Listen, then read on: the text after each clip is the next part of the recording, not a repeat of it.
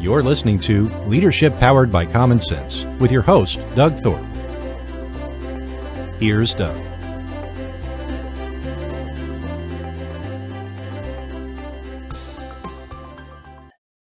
Greetings, everyone. You're listening to another episode of Leadership Powered by Common Sense. I'm your host, Doug Thorpe, and we're going to continue our journey exploring all things business, leadership, and uh, who knows what else.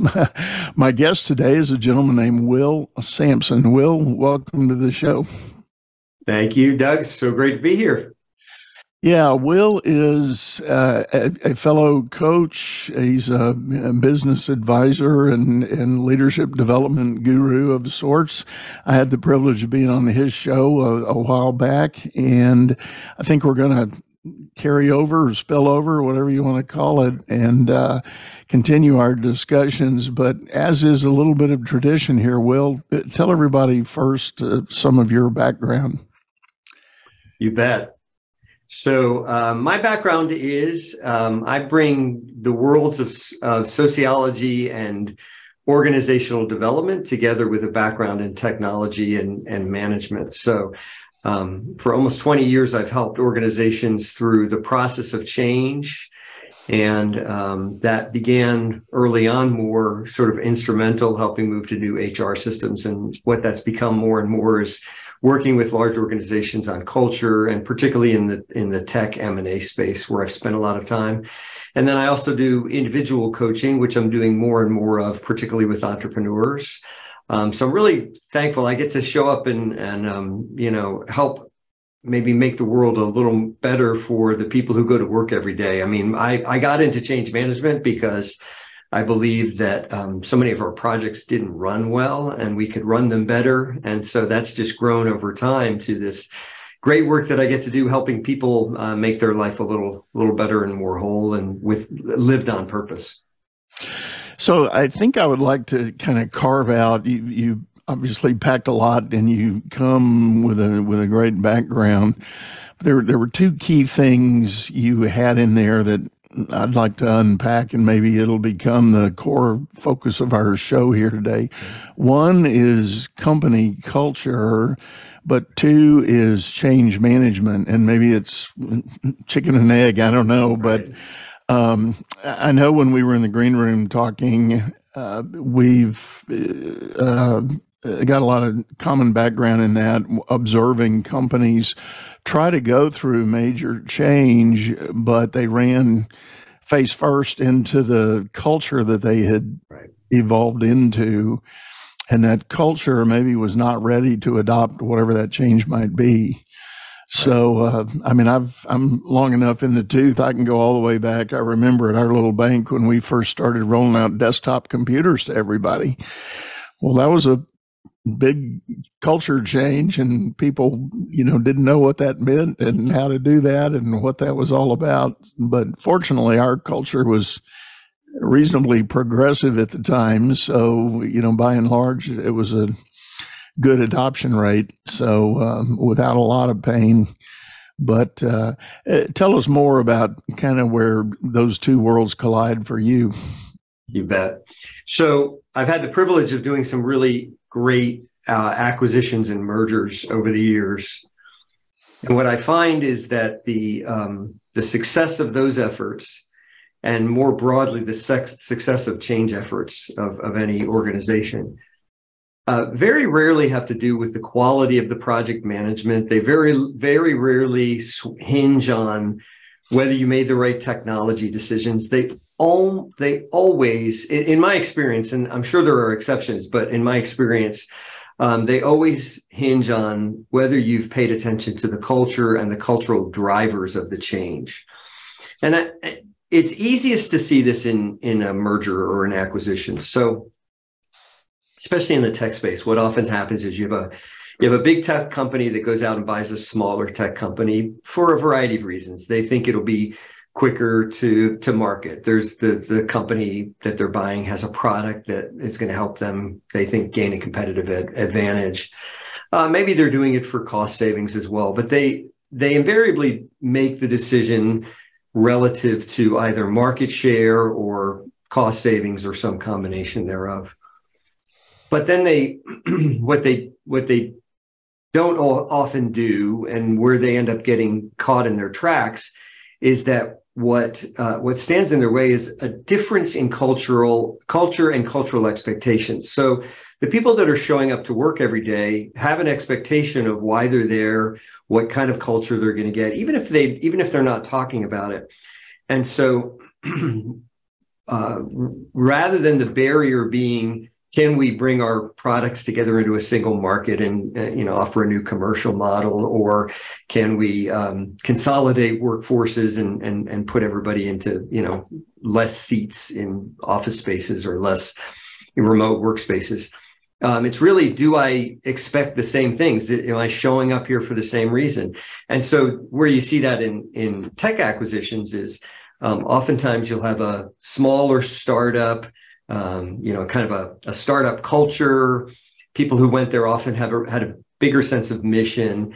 And then this larger company buys them and they want to incorporate them. They want them to come into their big gleaming office tower and start wearing shirts with collars to work and things like this. And, and suddenly there's this there's this clash there's a lack of understanding well you know i thought i thought i was working at this kind of company now it's that kind of company and i'm not sure i want to contribute and it's people look as innovative as some of these products can be it's always people that make that create the value in the products themselves. Um, and so if companies aren't paying attention to those um, to those cultural cues then the greatest strategy is not going to succeed. Peter drucker said that culture eats strategy for breakfast.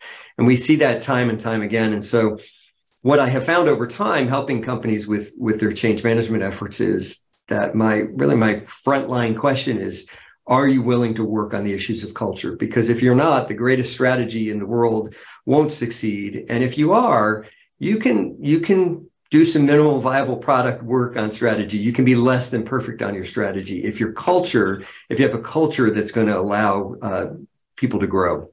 Yeah. I think you're right on the point that change management by itself is uh, been relegated to, to somewhat almost scientific or programmatic solution. We, have got a lot, well, we have a whole body of knowledge that is called the Project Management Institute. And excuse me, they've got a great culture and frameworks and models so I'll call it administratively, we can run projects. We can we can find really skilled project managers to come in and help us make these changes.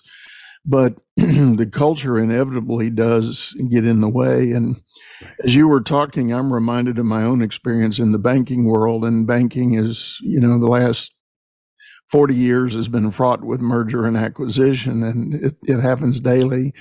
Right. And I survived three different uh, merger situations. In one, we were the small regional bank that was acquired by a big global bank, and we were afraid of that, obviously. But the the takeaway was there was an amazing blend of cultures that was very positive, and it it just worked. And in in spite of our geographic differences, we found a great harmony in the way we looked at the world, the way we believed in doing banking. So there was, it, it, was a great merger, and all the hurdles that were expected were met, and you know, plus.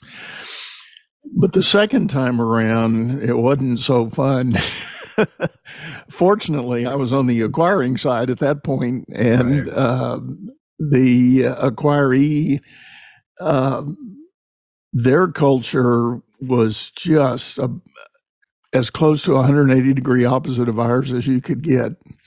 And I won't go into all the details, but the bottom line was it was only about six months post merger, and most of the leaders of the acquired organization were gone. Were gone. Yeah. Either by choice, which was the majority, or by circumstance because they just weren't going to yield to the plan that, that was there. And right they were asked to leave. Right. Yeah. Yeah. People are complex. You know, we think we we tend to manage our products and our work generally in corporate settings in terms of the triple constraints, time, scope, and money. And so it makes sense to us that, you know, if we're short on time, you know, throw some money at it or reduce scope, right? And so we we recognize that those things, those three things sort of live in tension with each other and we can adjust one to affect the other. But that's not the same thing with people. Like if if we don't have if we don't have the right people, what do you do? Do you put more people in? Do you take people like it's people aren't the same kind of resource as time, scope, and money.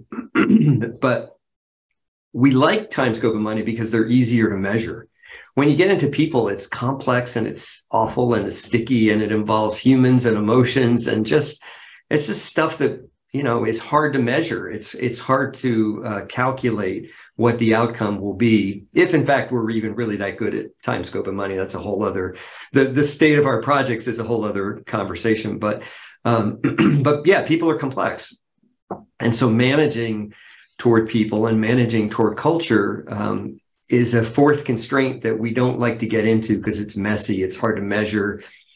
And because I've done a lot of work in, in mergers, it's particularly hard to put it to write a deal book against people. You can write a deal book against market value. You can write a deal book against, um, you know, reduction cost. You can write a deal book against time to market for particular markets or particular products.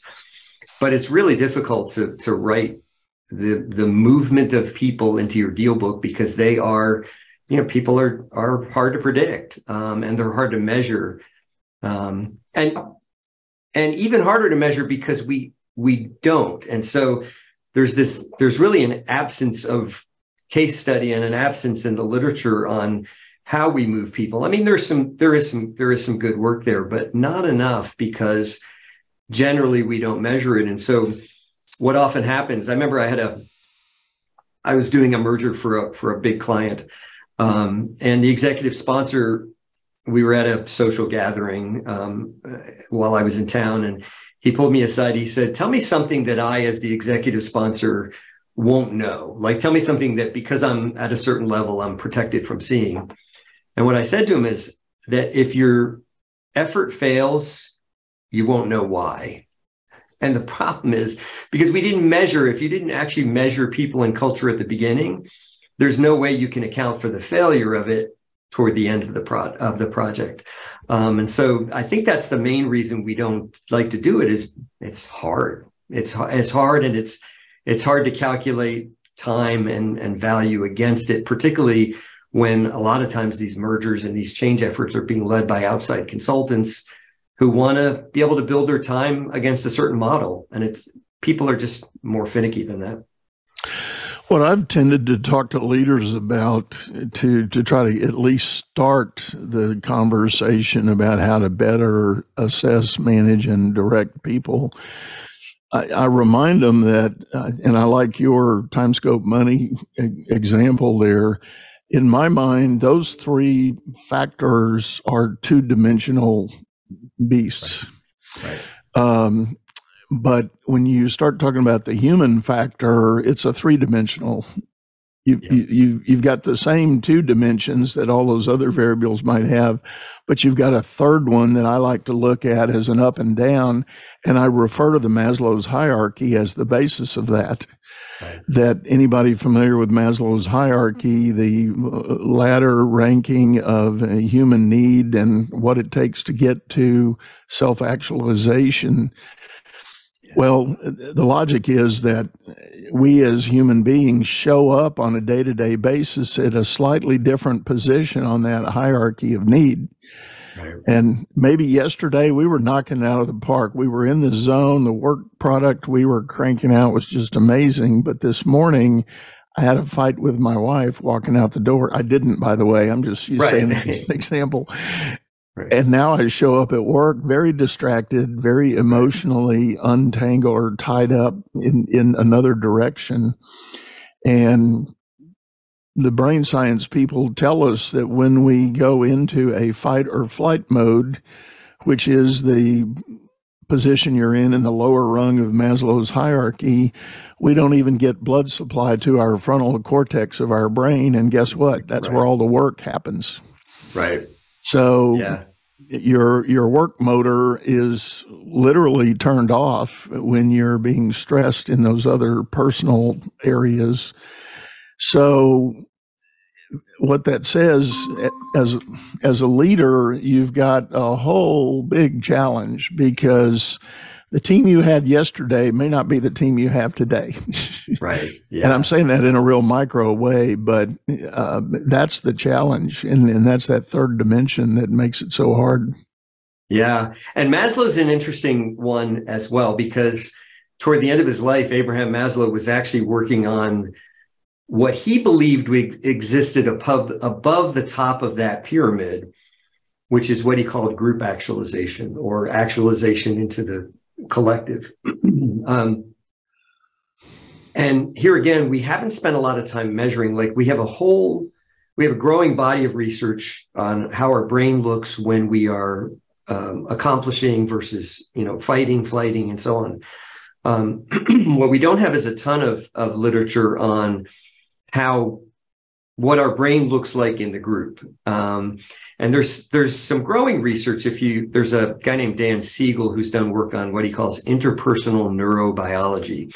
So he takes the neuroscience and he combines it with sociology and anthropology and some other of the social science. The reason why that matters in a management, this can seem like an academic conversation, but but again, so many of our management models and our, our leadership models involve very individualistic views of the of the worker. And we don't have good tools to really measure what teams look like what individuals in teams look like. We know what teams look like we know what individuals look like but we don't have a ton of sort of one to the other tools. There is a tool that i use um, there's a company called human insight um, which is up in uh, out in the netherlands rather and they make it a tool called the AEM Cube that allows me to sort of visually map um, what individuals look like in the team. But I think this is part of the problem too. Like we're trying to catch up to the uh, you know what's a growing reality in the workforce today, especially as we co- become more and more remote, is we need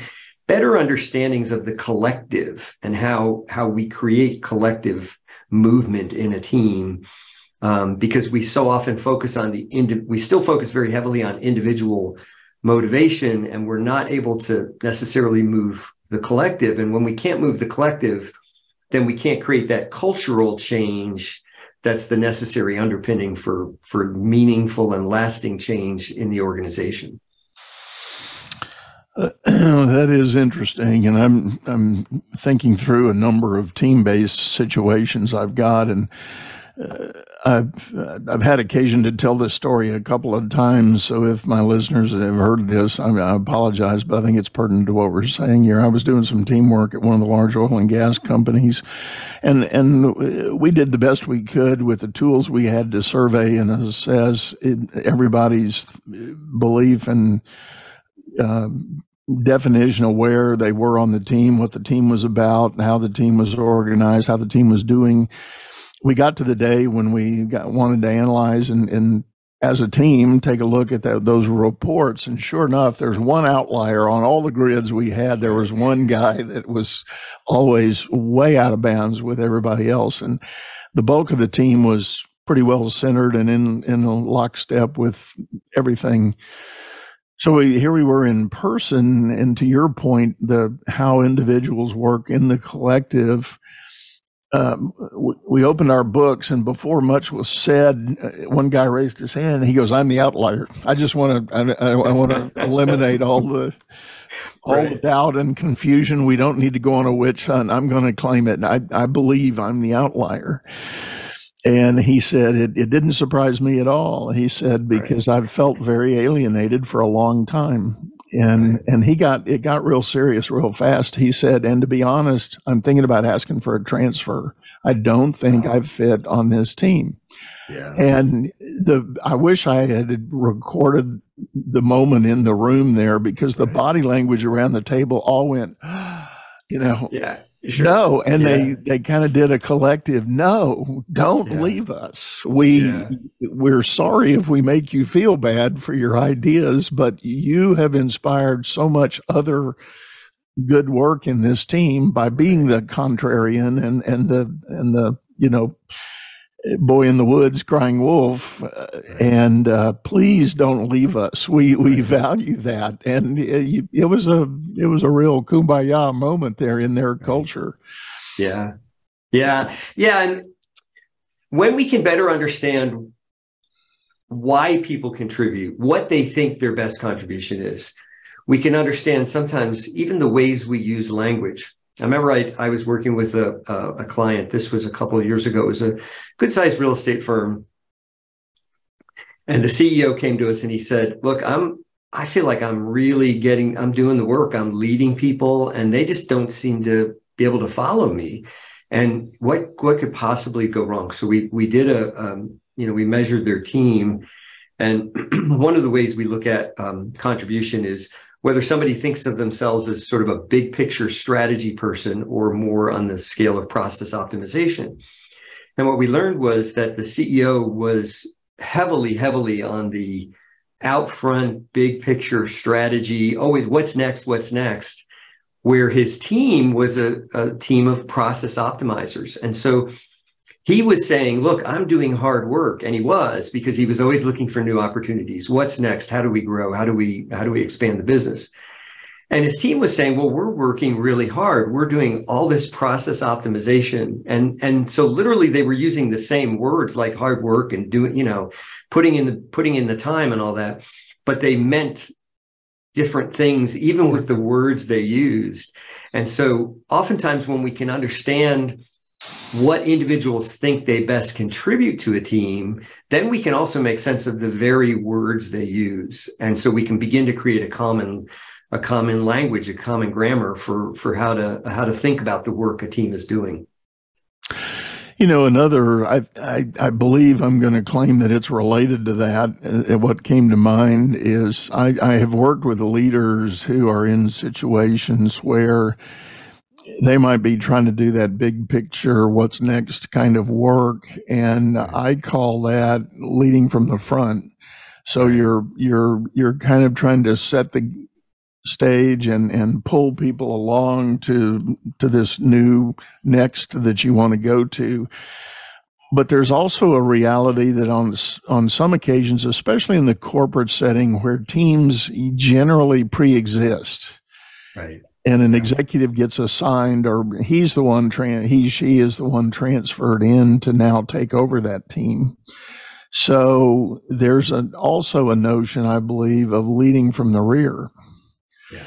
and where that fits and i would imagine it's in some of the technology companies in particular when, when you've got a team of already highly motivated highly capable highly engaged employees they don't necessarily need that lead from the front guy. They don't need anybody waving a flag in front of them. Right. They they need the leader that can kind of stand behind and say go go go you know yeah. you know yes that's good yeah you know uh, and and give direction but it's it's it's a whole different dynamic it is and and i think it's also important to understand that every team has a certain sort of predefined set of needs, or or, or at least they, we can understand that every team needs the needs future direction. They also need process optimization. They need to make sure they're getting their stuff done. They need to focus on content but they need to focus on people. They need to be willing to manage uh, complexity or deal with complexity.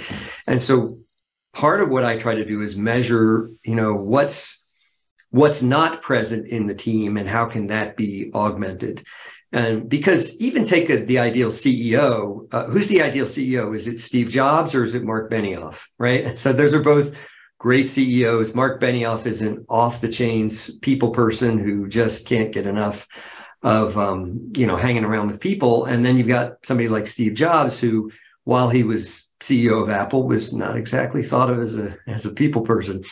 But you know, Steve Jobs had Tim Cook. Before Tim Cook was CEO, he was the operations guy for Steve Jobs. And so Steve, Jobs could be spending a whole lot of time making sure that the right screw was going into the, um, uh, you know, the, the MacBook or whatever, because he knew Tim Cook was there to, to make sure the operations stuff got done. And so it's also like making sure that team, all of the needs of a team are met um, from you know exploration to optimization from people to content from complexity. You need some people that are who are lower level complexity to really be able to get the basic work done. And then you need people who understand the higher levels of complexity so they can continue to move that organization along the growth curve and continue to move them forward. Yeah. Yeah. So much sometimes is put on the the CEO or the senior most leader and there's a there's a bit of a balancing that needs to happen. And um, I had a guest on my show a few episodes ago and uh, the the title of the episode was two in the canoe. And what we were talking about is the ongoing need for the serious discussion between the boss and the employee. Yeah. And the discussion is this it's important to talk about expectation and obligation. Right. And those are factors that are true on both sides of the table.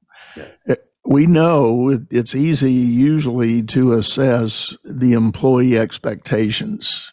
You know, they come with, and, and, some employees are more vocal than others about voicing the expectation.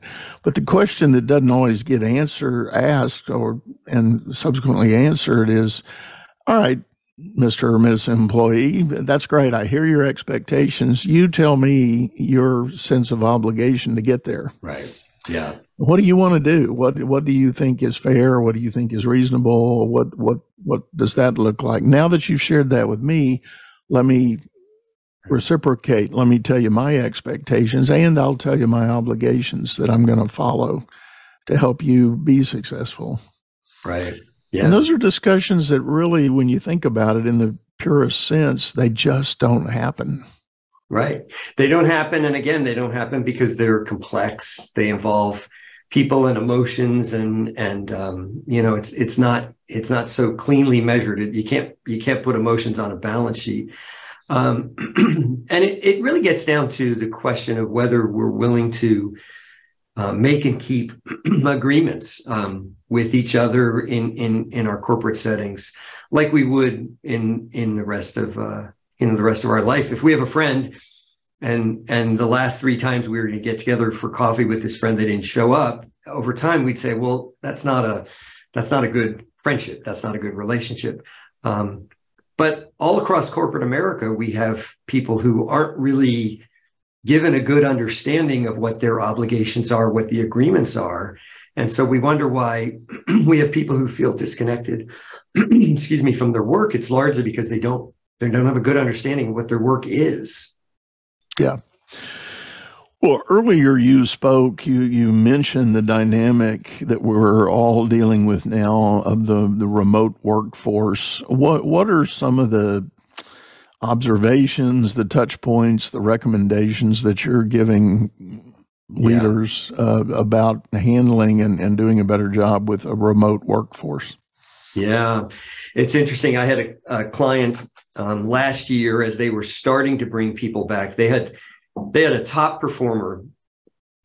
So uh, this particular client was in the Washington D.C. area. They had a top performer, and during the pandemic, that individual moved to a different part of the state, much further, much uh, much further away, more remote, uh, into um, Western Maryland and they continue to perform. And in fact, they had really grown in that role remote. Um, and so the employer had created a strategy where they said, we're going to bring everybody back in. Um, and this particular individual, it didn't make sense to them to come back into the office because they were doing so well remote. Well, you know, why would they move back in? And so this company was going to, had created a policy that said, we pay people based on where they live. And so because this person lives further away and lives in a less expensive area, we're going to pay them less. We're going to dock their pay essentially, even though they had been growing in their in their field and, and just really contributing.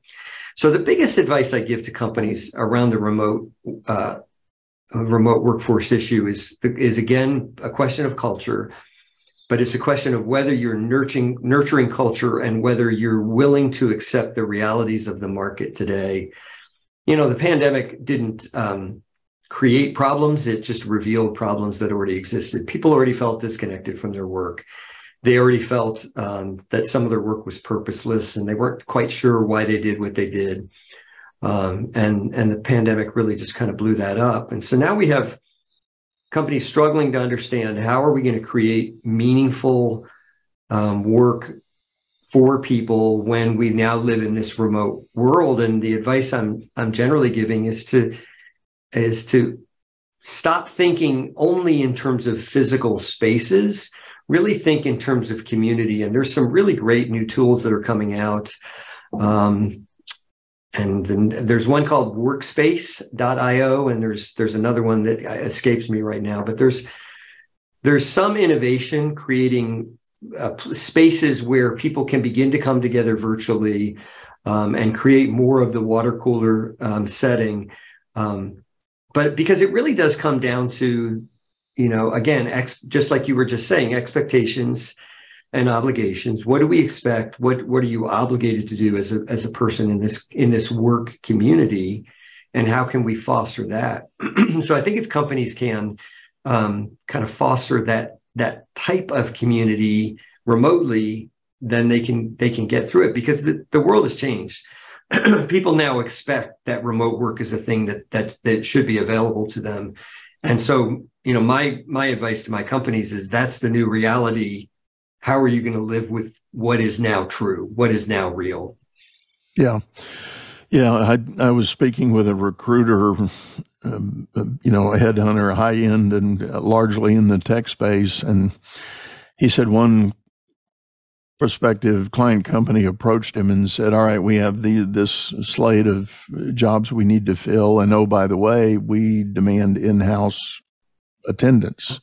Yeah. You know, five days a week. And, and the recruiter said, then I'm not your recruiter. I, I'm going to tell you that's a non starter for me. Nobody I know in the last two years has agreed to commit to a, you know, full time 40 hour return to work arrangement.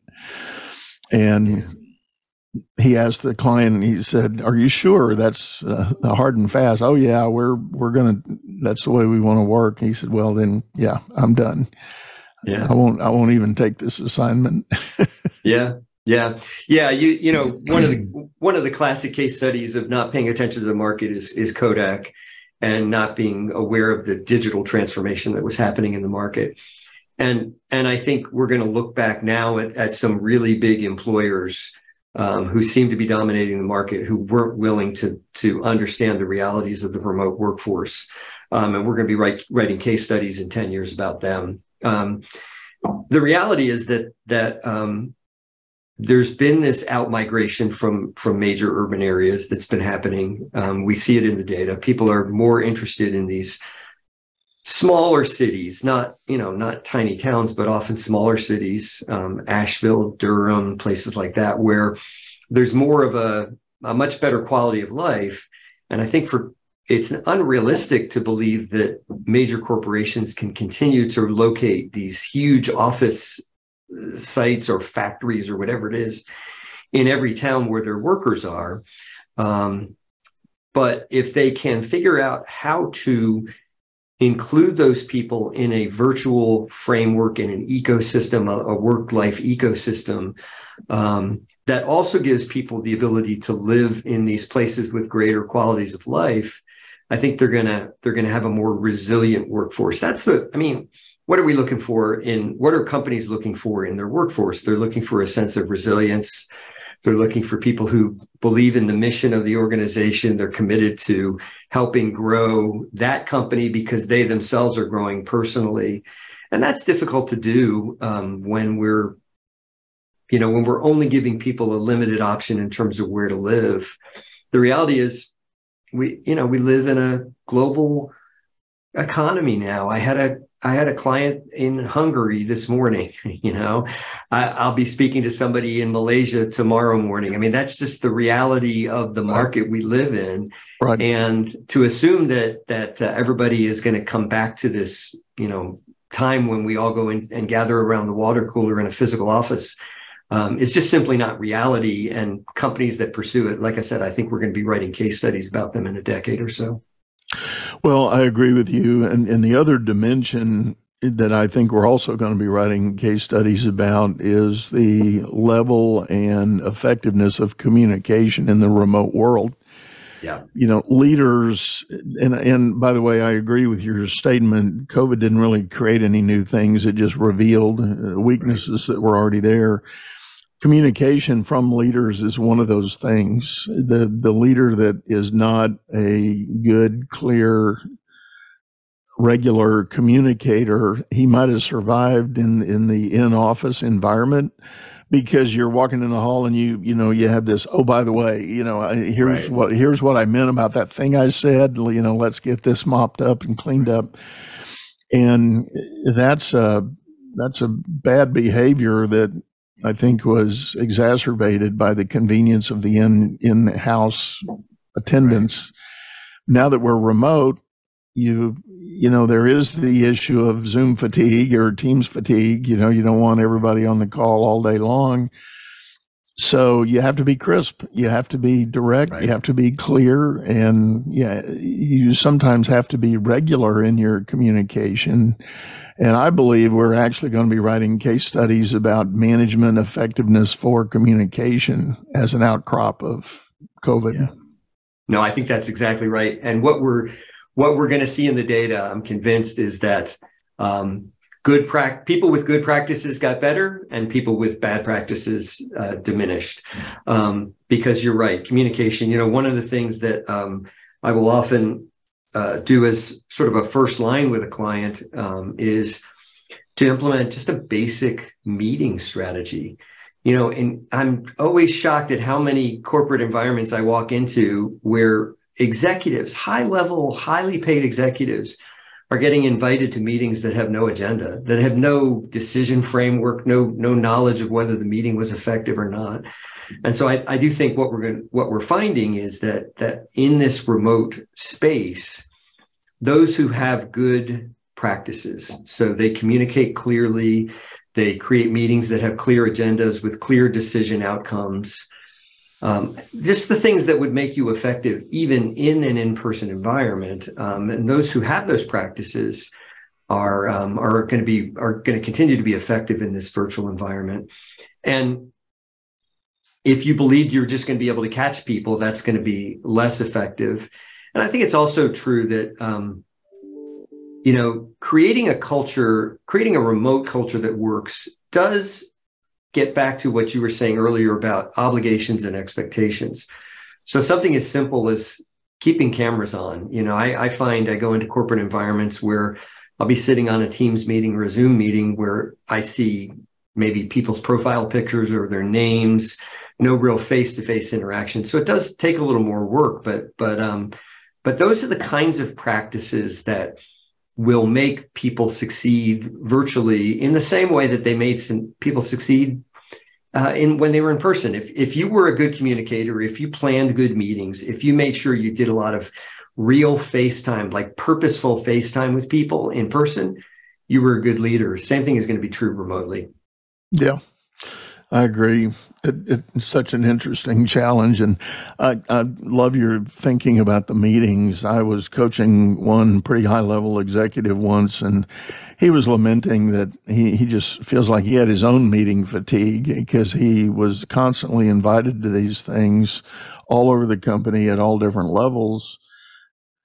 And I said, Well, have you ever stopped to analyze the do your own after action on whether that meeting was important and see if a pattern emerges? And we talked about it further and, and what did emerge was the idea that he was getting invited to meetings because people knew something they were working on was going to touch one of his areas and it was more of a courtesy thing. Right. They didn't need his input for the decision going forward but it was more of a a common courtesy yeah. to invite him to attend. Right. And I said, why don't you delegate that that invite to one of your other lieutenants? Right. You know, if right. if you want your area represented just to hear what's going on, I, I get that. And you're definitely a you know, it's a global brand, so there's a lot of movement at that level. I said, "Why don't you delegate that?" And uh, about a month later, I was in his office, and he just he was kind of beaming, and I said, "You look a lot different. What happened?" He said, "Do you know my meeting schedule has been cut in half?" And yeah, and exactly. Said, I adopted two things. I did what you said about challenging. He said, but I also added a requirement. Whoever was organizing the meeting needed to provide me an agenda. Yep and I reserved the right, and I needed it 24 hours in advance, not not day of. Right. And right. he said I started delegating almost all of my invites to my team. Right.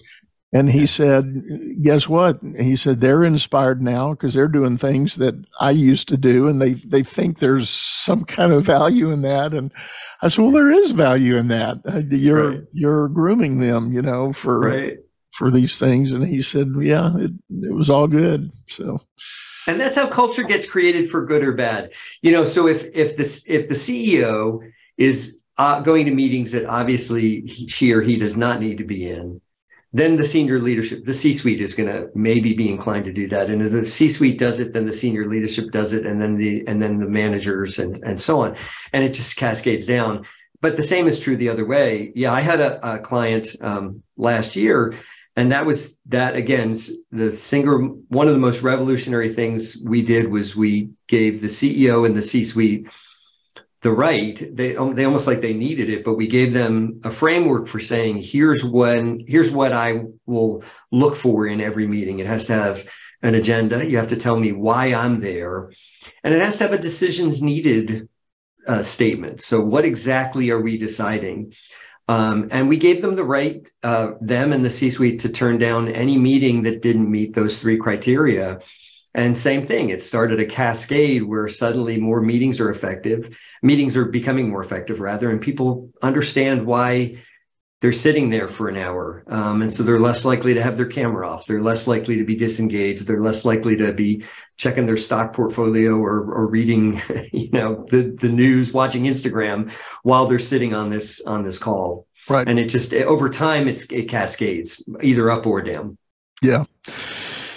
Well, I'll tell you what, Will, we're about up on time here for today. I really appreciate your input and the things you've shared with us. Great tell folks the best way to get a hold of you if they're interested in knowing more. Gladly. So the best place, the one-stop shopping for me is at willsamson.com and that's Sampson without a P. So just W-I-L-L-S-A-M-S-O-N.com and you can find out more about my coaching, my corporate consulting, and uh, the other things that I do there. Now, let me, uh, real quick, I, I, I want to pause and give you maybe uh, an early uh, early reveal here. You were telling me in the green room you're rolling out a new product. You, do you want to share what that's going to be about?